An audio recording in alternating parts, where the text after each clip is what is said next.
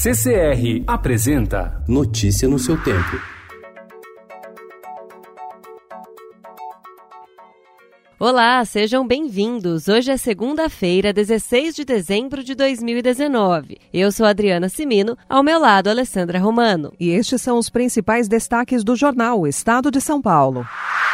Para o presidente do Supremo Tribunal Federal e do Conselho Nacional de Justiça, José Antônio Dias Toffoli, o Ministério Público deveria ser uma instituição mais transparente. Em entrevista ao Estadão, ele afirmou que a Operação Lava Jato pôs o Brasil numa outra dimensão do ponto de vista do combate à corrupção, mas destruiu empresas. O ministro também disse que o governo do presidente Jair Bolsonaro tem pessoas e áreas de excelência funcionando muito bem.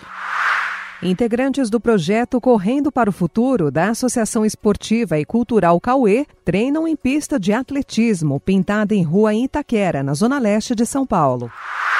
O governo planeja uma série de medidas para reduzir o preço das passagens aéreas. O objetivo é cortar em até 20% o custo do querosene de aviação, com o fim da cobrança de piscofins e do monopólio da Petrobras na venda do combustível. Cúpula do Clima termina sem acordo na Espanha. Eleição de 1989 consolidou o modelo colocado em xeque em 2018. 233 menores de 19 anos são agredidos por dia.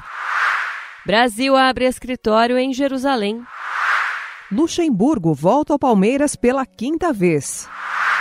A Caminho do Oscar. História de um casamento mostra problemas que levam ao fim da relação.